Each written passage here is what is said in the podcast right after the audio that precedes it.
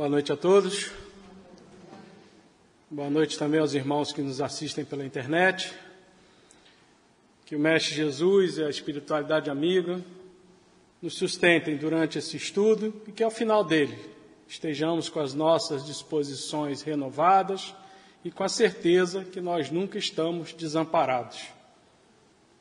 E a minha chegada aqui hoje, se eu tinha alguma dúvida, tirei todas.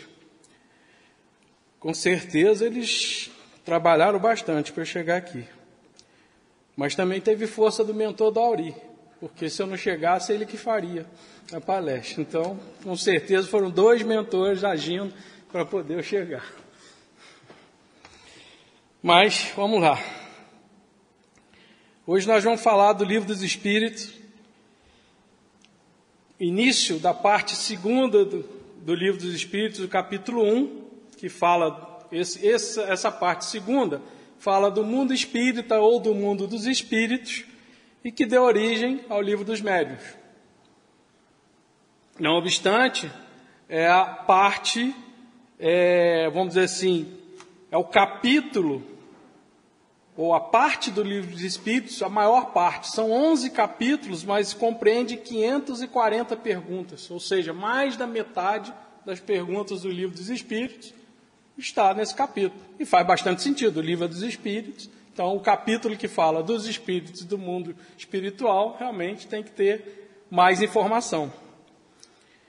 E esse capítulo 1 fala de várias coisas, mas principalmente fala de origem e natureza dos espíritos, fala de perispírito, que são três perguntas só, e nós vamos, e é o assunto de hoje, e fala da tão famosa escala espírita. E que, na verdade, esses, esses assuntos, embora estejam separados por tópicos, né, didaticamente, é, eles não se separam, eles estão totalmente interligados a todo tempo. Então, por isso que muitas vezes vocês ouviram é, uma coisa na, na, na, na, palestra passada que já falava desse capítulo, certamente foi falado de perispírito, certamente foi falado de, da escala espírita, hoje vocês vão ouvir, e provavelmente na próxima também vocês vão ouvir, porque vai chegar a parte da escala espírita propriamente dita. A, a existência de espíritos não foi uma criação de Kardec. Kardec simplesmente codificou todas as informações que, foram, que nos foram passadas, mas desde sempre na nossa história, né, como humanidade, se falava de, de espíritos ou de, de, de, percepção de seres extracorpóreos. Né. No próprio Evangelho, nos Evangelhos, tem citações, né, e talvez a mais comentada ou a mais, é, a mais é, emblemática seria né, a transfiguração de Jesus no Monte Tabor, ele lá conversando com Elias e com Moisés. É, mas, ao mesmo tempo que Jesus tinha esse intercurso, podemos assim dizer, com espíritos de ordem superior, ele também tinha esse relacionamento com espíritos mais necessitados. Quando que ele tinha isso?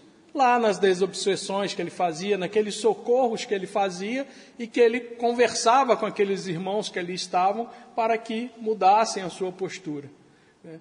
Isso nós estamos falando dos casos de obsessão, mas tinha os casos de encarnados que Jesus também auxiliava e nos ensinou e ensinou a todos. Né?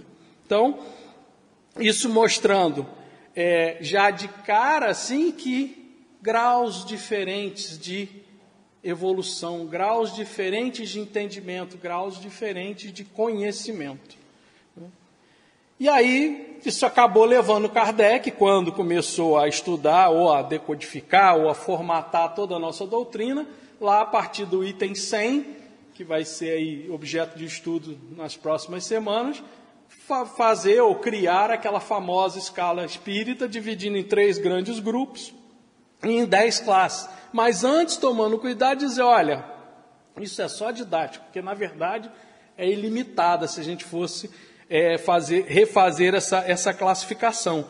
Até porque nós somos, e por que dessa, né, desse, desse não limite em classificações? Porque nós somos individualidade. Cada um vai passar por experiência, e aquela experiência vai ser gravada de maneira específica para cada um de nós, em função das outras experiências que nós já tivemos em outras encarnações.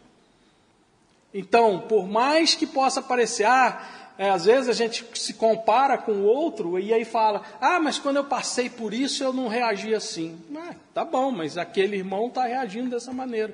E outros reagiram de maneira muito melhor. Então não dá, a gente tem esse, o comparativo eu diria que é mais didático do que uma conclusão. É mais para você perceber, se perceber que se você poderia ter feito diferente, ou talvez até auxiliar aquele irmão e poder sugerir a ele fazer de maneira diferente, mas ainda assim, a experiência vai ser única. Não tem como a gente repetir, não tem como a gente, ah, funcionou para mim, vai funcionar para o outro. Sabe aquela história de que, ah, eu tomei o um remédio para a coluna, aí você vai receita para outro. Não, eu tomei para mim e resolveu. Tá, às vezes dá sorte de resolver, mas nem sempre. Né? E a gente lembrando aqui um pouquinho, só para dar uma revivada aí na, na memória, né? o que é espírito, né? o espírito com letra minúscula, espírito é minúsculo, é, Kardec fala, os espíritos falam que é o princípio inteligente do universo e que a natureza dele não é fácil de, analisar. Né? E que para nós, teoricamente não é nada, porque não é palpável, então tudo que a gente não pode segurar, não pode abraçar, tudo que a gente não consegue dimensionar, para a gente é como se fosse nada, mas é, para eles é, é, alguma coisa. E se é alguma coisa, não é o nada, então é, efetivamente existe. Né? E, e a definição de espírito com é maiúsculo seria os seres inteligentes do universo que povoam né, o universo fora do mundo material e, obviamente, no mundo material quando encarnados. Tá certo? E designa ou faz a designação de individualidade. O espírito é maiúsculo, ou seja, nós somos individualidades. A gente não pode esquecer nisso, às vezes a gente esquece isso. E o que, que seria o perispírito, que é o assunto da aula de hoje, da aula, da, da palestra de hoje? É, o perispírito é conhecido que como corpo fluídico dos espíritos, psicossoma, corpo espiritual, e a gente vai achar aí. Mas na verdade é o que? O que une o corpo ao espírito, ou o que une o espírito ao corpo. É através do perispírito que o espírito consegue agir no corpo, ou passar para o corpo aquelas é, atividades ou pensamentos que ele tem é uma espécie que ele fala de envoltório semimaterial. E quando a gente desencarna, o corpo físico vai é, se decompor e o perispírito permanece lá como uma é, o corpo espiritual para que dê seguimento na nossa caminhada, seja no mundo espiritual como desencarnados, seja numa nova reencarnação ou numa nova encarnação. E isso, como eu falei, já vem sendo, hoje até a ciência já consegue é, identificar corpo bioplasmático. Paulo, lá nas, nas epístolas dele, já falava, lá para os coríntios, já falava do, do corpo corruptível, que era o corpo físico, e falava do que? Na, no corpo espiritual. Né? Ou seja, já se tinha essa noção de que algo, alguma coisa após a morte do corpo físico, tinha segmento. E aí só para fechar a história, é só a gente lembrar que é, tem o espírito, o perispírito, o corpo físico, mas o corpo físico precisa do fluido vital para ser animado, animalizado. A gente já falou isso aqui em outra oportunidade. Né? Então, é corpo físico animado com, com, com o princípio vital, mais o perispírito e o espírito dá ao ser humano encarnado. Quando, lá na pergunta 88, Kardec pergunta, foi, foi assunto da, da palestra passada, por isso que eu falei que as coisas acabam se repetindo, pergunta se o espírito tinha forma definida, Aí diz que para vocês não, mas para vocês, é, mas para eles espíritos sim, e que para a gente se assemelharia a uma chama, uma centelha, né, uma faísca, alguma coisa. E aí Kardec seguindo, mas isso tem cor? E aí ele fala, aí eles respondem o seguinte: vai do escuro opaco ao rubi brilhante. E aí nós vamos falar um pouco mais sobre o que, que é essa variação de cor.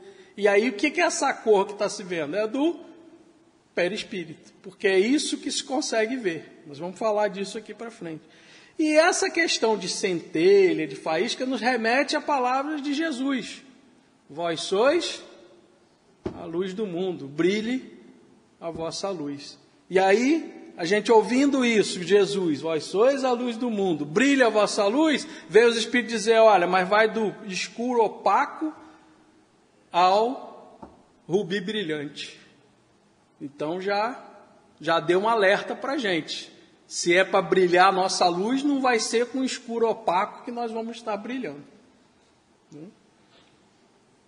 E aí é a pergunta: como é que está a nossa cor? Nós estamos mais, estamos mais para o rubi brilhante ou para o escuro opaco? Né? Como é que nós estamos posicionados nessa situação? Aí, essa, aí você fala assim, ah, Marco, mas eu não sei, eu não vejo, no espelho não aparece. Tá bom, então a gente pega o livro dos Espíritos, vai lá a partir do item 100, escala espírita, e vamos tentar nos posicionar lá na escala. E conforme a nossa posição na escala, a gente vai já ter uma percepção de como é que anda a nossa luz, se está mais para o escuro opaco ou para o rubi brilhante.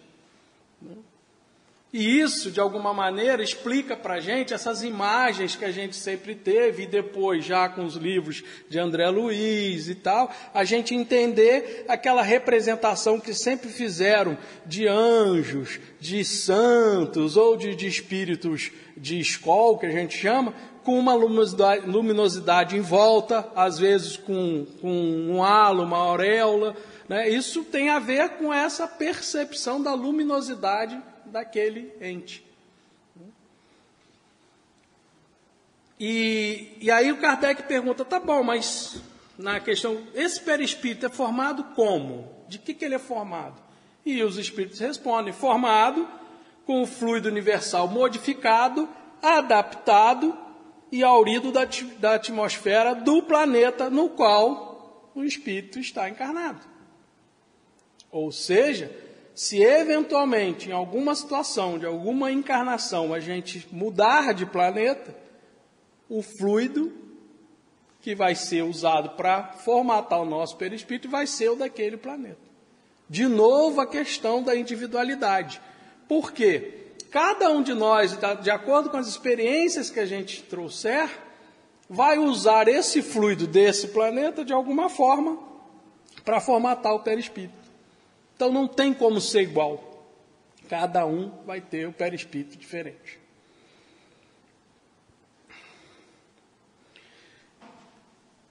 Então, o perispírito a gente já viu que é derivado do fluido universal. Ué, mas a matéria também é? É, a matéria também é derivada do fluido universal. Ambos têm a mesma origem, só que as modificações são diferentes. E cada um com a sua função. O corpo físico, para ter essa função, vamos dizer, mais pesada mesmo, material. O perispírito para servir de interface entre o corpo físico e o espírito. Tá certo? Cada um com a sua função.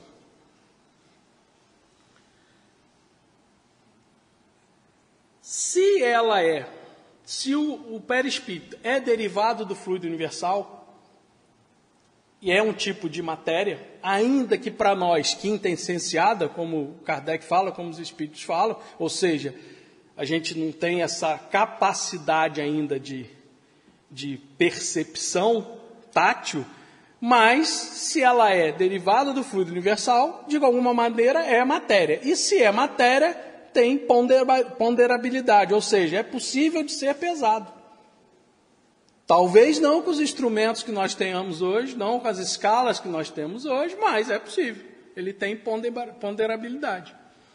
Existe até um, um famoso experimento aí do McDougall, lá no início do século XX, em que ele bolou uma situação que ele queria saber se a alma tinha peso.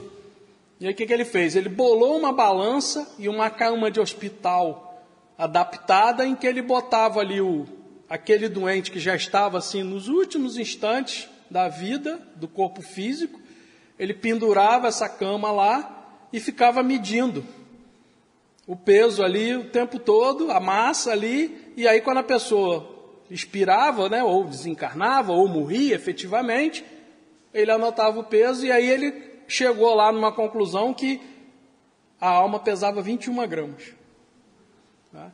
Aí, obviamente, vários é, coisa, mas assim, só o fato de o cara buscar isso aí, aí ele mesmo depois foi, ele pesou seis, mas dos seis teve um que morreu justo quando ele estava ajustando a escala, teve, aí o outro morreu, morreu cinco minutos depois, não deu, o outro, é, o peso diminuiu, mas depois aumentou de novo. É, então, no final dos seis, só quatro medidas valiam, das quatro, três, uma era questionável, ficar em três. Então, assim, se a gente for ver na parte científica, o experimento não, não teria uma validade por, pela baixa amostragem e pelas, vamos dizer assim, falta de, vamos dizer, técnicas mais apuradas para você é, levar esse experimento a sério. Mas, de alguma forma, ele foi atrás de tentar fazer esse, vamos dizer assim, essa pesagem da alma, ou no caso, do perispírito. Né? Se a gente Vamos trazer para a nossa realidade aqui. Se você, a gente pega aquela bola de soprar de aniversário e a gente enche ela com o ar dos nossos pulmões, dá o nozinho, a gente solta, o que, que acontece com aquela bola? Sobe? Ela cai. Né? Ela não fica no ar. Né? Por quê? Primeiro, porque o ar dos nossos pulmões basicamente vai ser CO2, mais vapor d'água, não sei o que, vai estar mais pesado do que o ar. E aí vai fazer a bola descer. Só que se a gente pega essa mesma bola e enche, enche ela com gás nobre, que é o gás hélio, ela vai embora. Por quê? Porque o hélio é mais leve do que o ar. E ela vai embora. E aí a gente pode fazer um, uma correlação. A gente estava falando do peso do perispírito, porque é matéria, ainda que seja quintessenciado, e estamos, demos esse exemplo da bola. Como é que está o peso desse nosso perispírito? Nós estamos mais ligados aos fluidos, às coisas mais pesadas, ou às coisas mais leves? Né? Quanto mais ligado à terra, às coisas materiais, mais pesado mais pesados estaremos. Então, aquilo que a gente lê lá nos livros de André Luiz, ah, que o espírito volitou, né? Desencarnou, volitou, foi para a colônia espiritual, seja nosso lar, seja. Filhinho, se não tiver ajuda, não vai volitar, não. Pesadinho do jeito que a gente fica, não tem chance, não.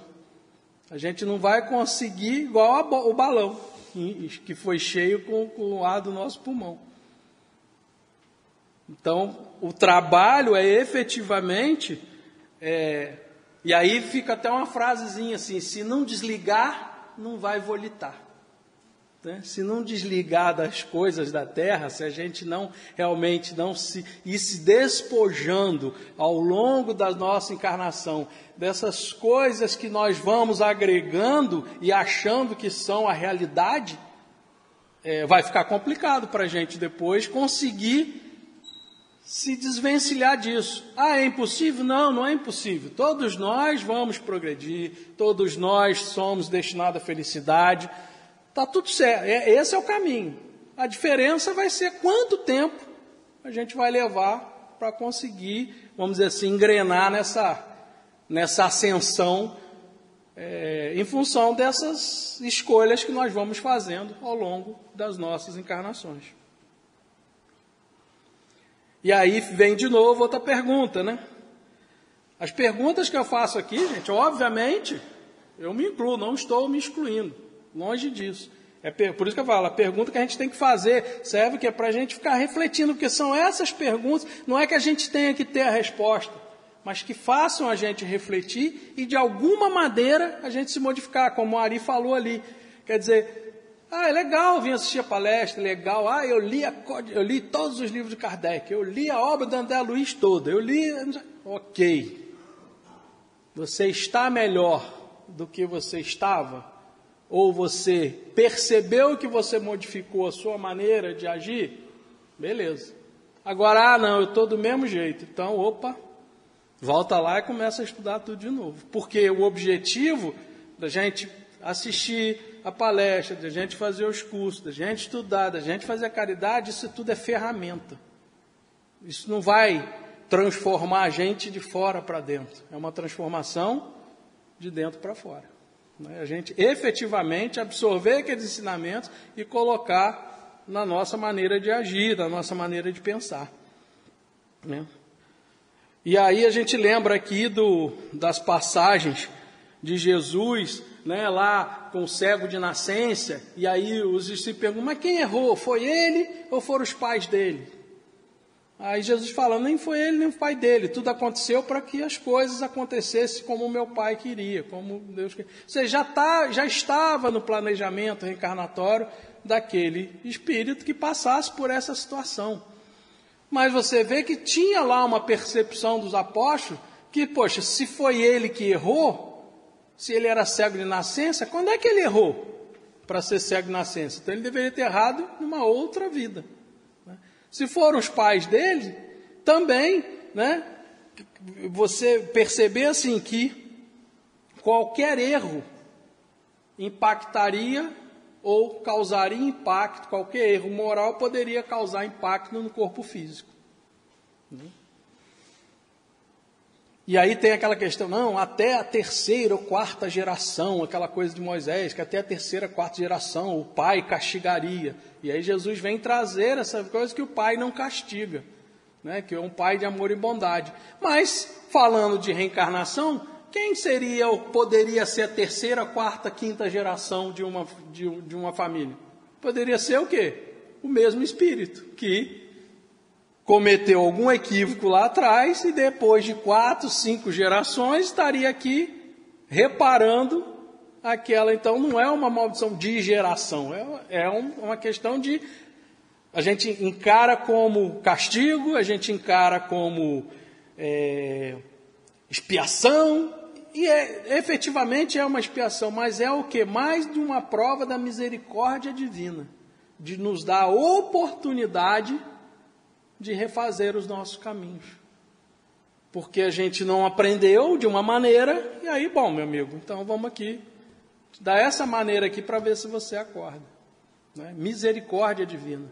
A hora que a gente muda essa maneira de perceber essas coisas, muito dos problemas que nós temos na vida começam a ter um, um outro peso, porque a gente entende como misericórdia, como oportunidade de mudança, oportunidade de crescimento, e não como castigo, não porque comigo eu faço tanta quentinha, eu vou tantas vezes no SEMA, eu fico lá escutando o pessoal falar, por que comigo? Não é porque, né? A gente já falou isso outras vezes. É para quê? Né? O que está precisando a gente mudar para poder a coisa pegar outro rumo? Lá em Evolução em Dois Mundos, André Luiz fala lá alguma coisa semelhante a isso, que todo erro que a gente comete, todo erro moral, de alguma forma, é como se a gente botasse uma nódoa, um, uma mancha de, de energia negativa.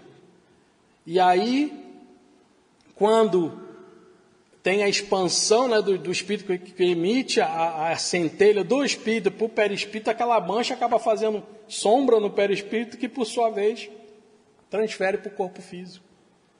Então, muitos dos problemas físicos que nós temos são oriundos dessas manchas, desses lugares sem luz que a gente acaba imprimindo no perispírito e acaba trazendo para o corpo físico. Na questão 95, Kardec pergunta é, se o, o perispírito tem a, é, qual a forma que ele tem, se ele tem uma forma definida e tal. E aí os espíritos falam o seguinte: olha, de acordo, ele vai ter a forma que ele achar mais conveniente, mas de acordo, obviamente, com o conhecimento acumulado, ao psiquismo e aos valores desse espírito. O que, que ele está falando? De acordo com o grau evolutivo. Normalmente, as aparições ou, ou materializações de perispíritos são naquela forma em que, para quem aquele perispírito vai aparecer, ele, ele, vai aparecer de uma forma reconhecível, ou seja, que, que efetivamente as pessoas reconheçam. Né?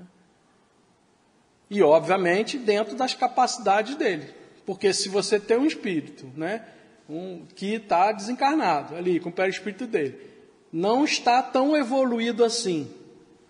Né? Aí ele fala, não, agora eu vou aparecer com a forma do Brad Pitt. Não vai.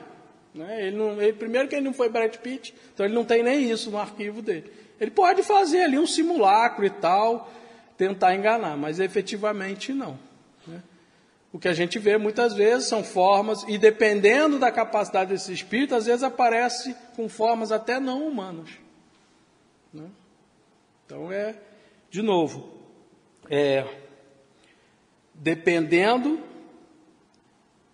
e isso prova, isso traz para a gente, que é uma coisa que eu preferi passar assim, só citando, é, porque senão a gente ia ficar aqui falando muito tempo, das propriedades do perispírito. Então, uma das grandes propriedades do perispírito tem essa plasticidade, essa maleabilidade de você poder é, trans, é, colocar na, na feição que, que quer, ou eventualmente aparece até em feição que não é humana. É, outra importante consideração que a gente tem que fazer é que os fenômenos psicológicos, né, fisiológicos e até patológicos estão diretamente ligados ao perispírito. Quando o perispírito está formatando, no momento da encarnação, quando começa a encarnação, que é lá no momento da fecundação, começa a fazer ligação célula a célula. Né?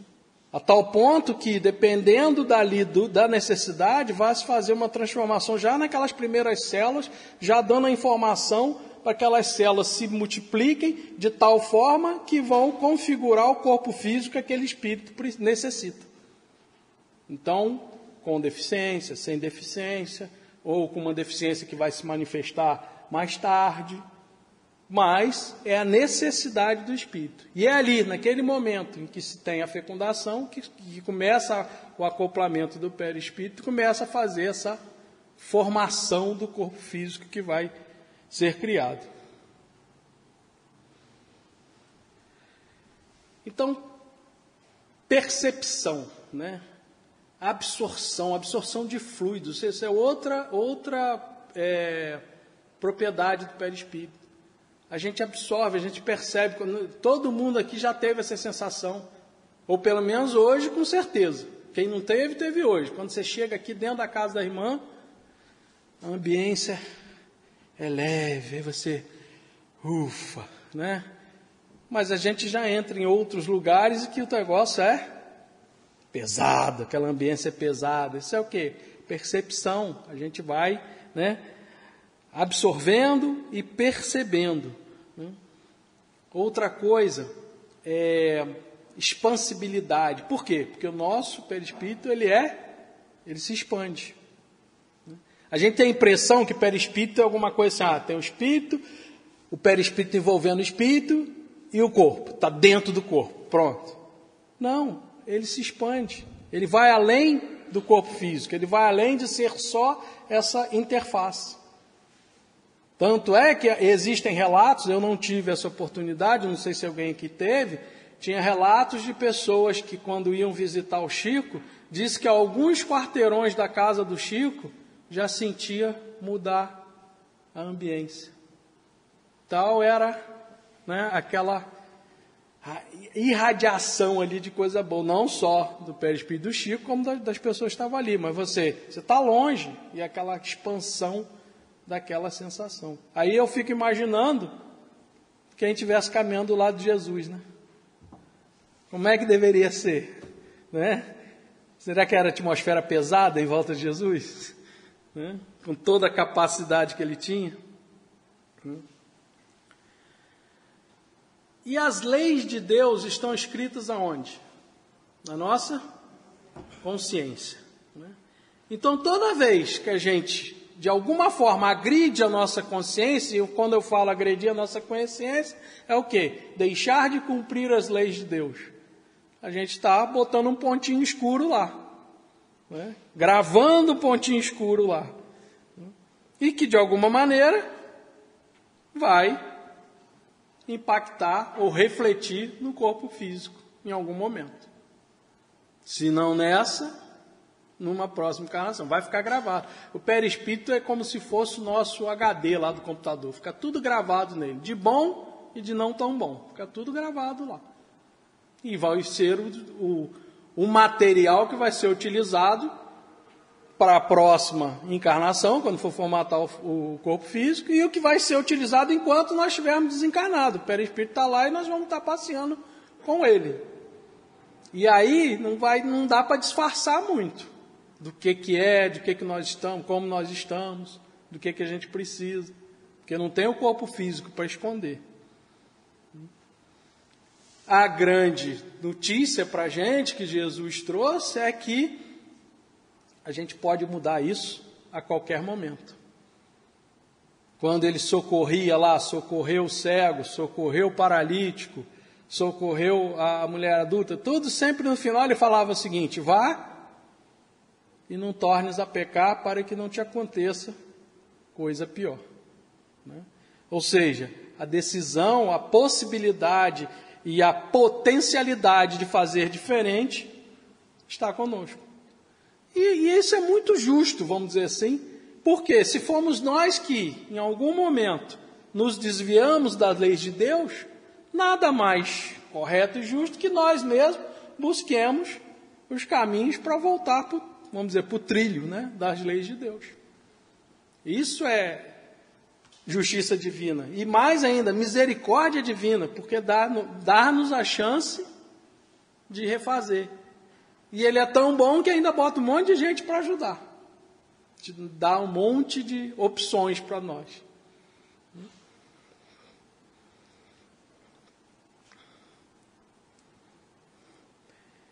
E aí, a gente falando dessa formatação do, do, do, do corpo físico, é, a gente lembra é, se o molde, você tem um molde para fazer uma, sei lá, uma peça de gesso, um molde, ou de barro, que seja. Se o molde estiver torto, a peça vai sair direita ou vai sair torta? Se molde, qualquer defeito que tiver no molde, no molde, vai ser reproduzido para a peça. Então, cabe a nós consertarmos o molde. Ah, mas aí, Marco, é só através de expiação, de ralação, que a gente vai consertar as coisas? Não. Tem uma frase antiga que diz o seguinte: o amor cobre uma multidão de pecados. Então, se a gente muda a maneira de fazer as coisas, se a gente muda a nossa maneira de pensar, a gente vai consertando o molde. Ah, quantos atos de amor? Não sei, mas ele fala, a frase diz: o amor cobre uma multidão de pecados. Então, nosso trabalho é o quê? É buscar, é fazer. Depois a gente vê o resultado. Mente são, mente sã, corpo são. Isso é na época dos gregos. Mente sã, o que, seria uma mente sã? Mente sã é aquela que fica lendo lá as mensagens do WhatsApp e arrumando briga o tempo todo? Isso não é a mente sana. E aí depois a gente reclama, ah, porque eu estou com dor aqui, dor ali. O que, que a gente está fazendo? Né? Pensamentos negativos já está mais que comprovados que levam a gente para uma situação de daqui a pouco está com no mínimo baixa a nossa imunidade. E baixando a imunidade, você está sujeito a uma série de coisas. E aí vai depender de cada um. Né? Das experiências que cada um necessita passar. Então, pensamentos positivos, uma boa para a gente. A gente fala muito isso na. Gente, assim, a gente na, na mesa mediúnica, às vezes lá, que a gente vê espíritos assim muito arraigados numa forma, quase que numa monoideia. Mas eu não, não é que monoideia é só uma ideia, mas por exemplo, eles ficam com ideia de vingança. E a ideia de vingança pode passar por vários cenários, né? Ou, ou, ou pensamentos de ódio, pensamentos de raiva. E a gente fica, tenta falar para ele, meu irmão, troca. Ele, ah, mas eu não consigo. Tá bom, troca. Quando vier um pensamento de ódio, tenta lembrar de alguma coisa boa que aconteceu na sua vida. Pode ser qualquer coisa. Ah, mas eu não tenho nada bom. Falei, não é possível. Alguma coisa você tem de bom na vida. Um banho que você tomou, que você estava precisando muito, estava bom. pensa naquilo. Só o fato da gente mudar a faixa vibracional já começa a dar caminhos. E o interessante é que quando a gente começa a fazer isso, a gente vê que quão mais facilmente pensamentos bons começam a vir à nossa mente. Ao passo que se a gente foca só no negativo, só vem pensamento negativo.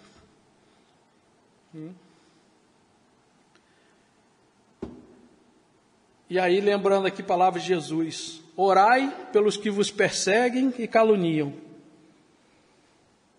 Poxa, eu vou ter que orar pelos meus inimigos, aquele que está me perseguindo, me caluniando, eu tenho que orar. Quando a gente faz uma prece, com o coração, com o sentimento, quem é o primeiro beneficiado? Da onde está saindo a prece? Se você está tendo pensamentos positivos, se você está limpando a sua mente, você está favorecendo o perispírito de quem? O seu. E o seu corpo físico vai ser beneficiado. Mas a prece vai, vai chegar lá. E lá vai beneficiar também. Porque pensamentos de ódio, eles só chegam ao objetivo se quando esse pensamento de ódio chega lá, a vibração do irmão para quem você está emitindo isso também esteja baixa. Aí, se é o padrão vibracional é o mesmo, vai assimilar. Agora, se para quem você está odiando, para quem você está emitindo baixas vibrações, chega lá a pessoa está numa boa, está com vibração alta, não vai fazer efeito nenhum nele. Mas da onde saiu o pensamento? Ah, vai. Porque quem foi que baixou a vibração? O outro está lá na alta vibração e você daqui baixa a sua vibração. Doença, pode esperar, alguma vai aparecer. Né? E às vezes a gente faz isso sem perceber, porque a gente entra num ciclo vicioso e a gente não consegue sair disso. Já vi. Até porque a gente não é fruto do acaso. Né? Tudo tem um planejamento para que a gente possa desempenhar as atividades que foram planejadas para que a gente realmente evoluísse. Porque a lei é de progresso e o Pai quer o nosso bem o tempo todo. Vou ter que dar um salto quântico aqui. Eu queria tenho cinco minutos, vou tentar falar um pouco da questão de vício, que eu falei, ah, essas coisas viciam. Você sabia que caridade vicia, gente? Caridade vicia. Só que ela vicia de um jeito bom. Por quê?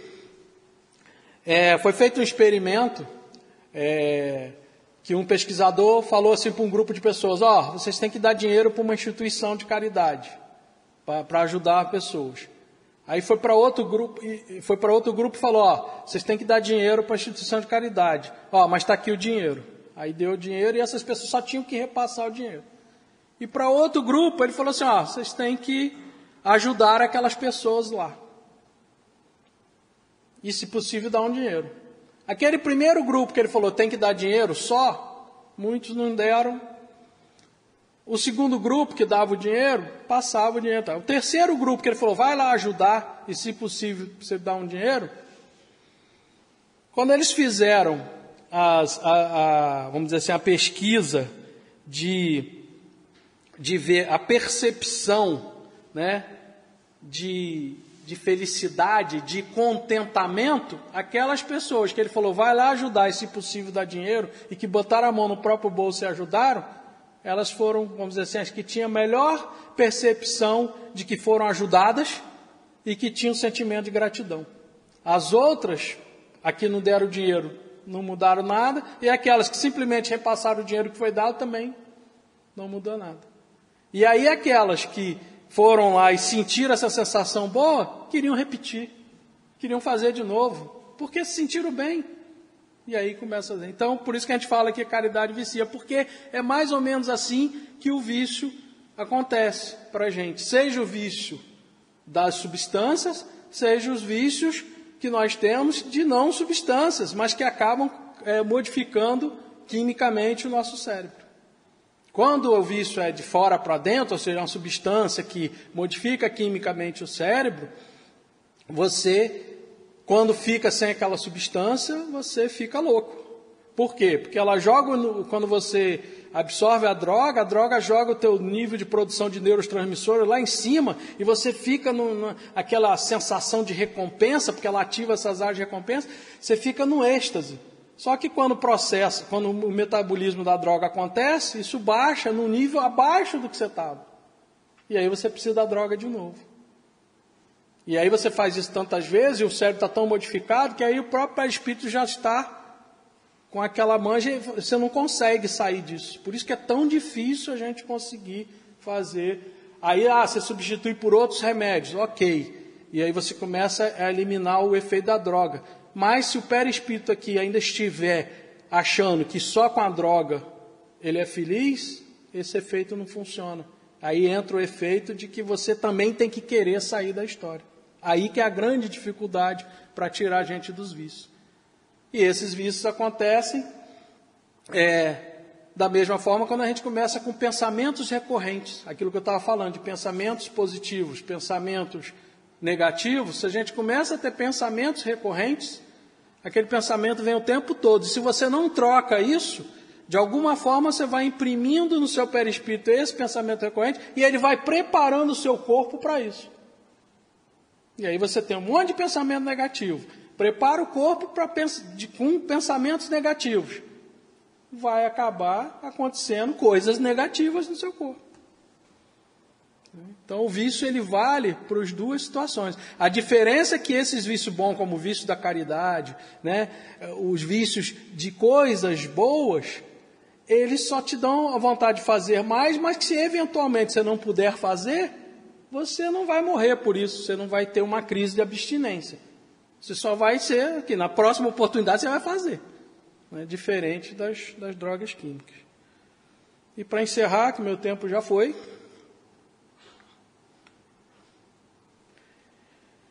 Quem quiser estudar além das, obviamente, da, da, codificação de Kardec, os livros de André Luiz, quem estu, quiser estudar um pouco mais de perispírito, tem um livro dos Almino Zimmermann que fala de perispírito. É uma leitura mais técnica e tal, mas é, é bom para complementar quem, quem, quem gostar.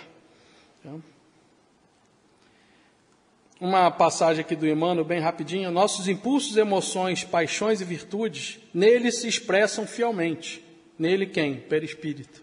Por isso mesmo, durante séculos e séculos, nos demoraremos nas esferas da luta carnal, nas regiões que lhes são fronteiriças, purificando a nossa indumentária e embelezando-a a fim de preparar, segundo o ensinamento de Jesus, a nossa veste nupcial para o banquete do serviço divino.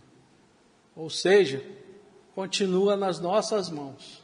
Se a gente entortou, podemos assim dizer, a gente tem toda a potencialidade para desentortar, desde que a gente tenha vontade.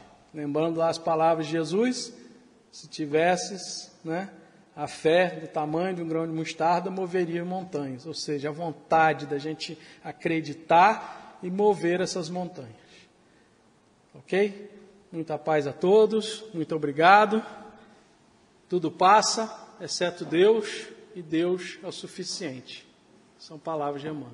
Boa noite a todos.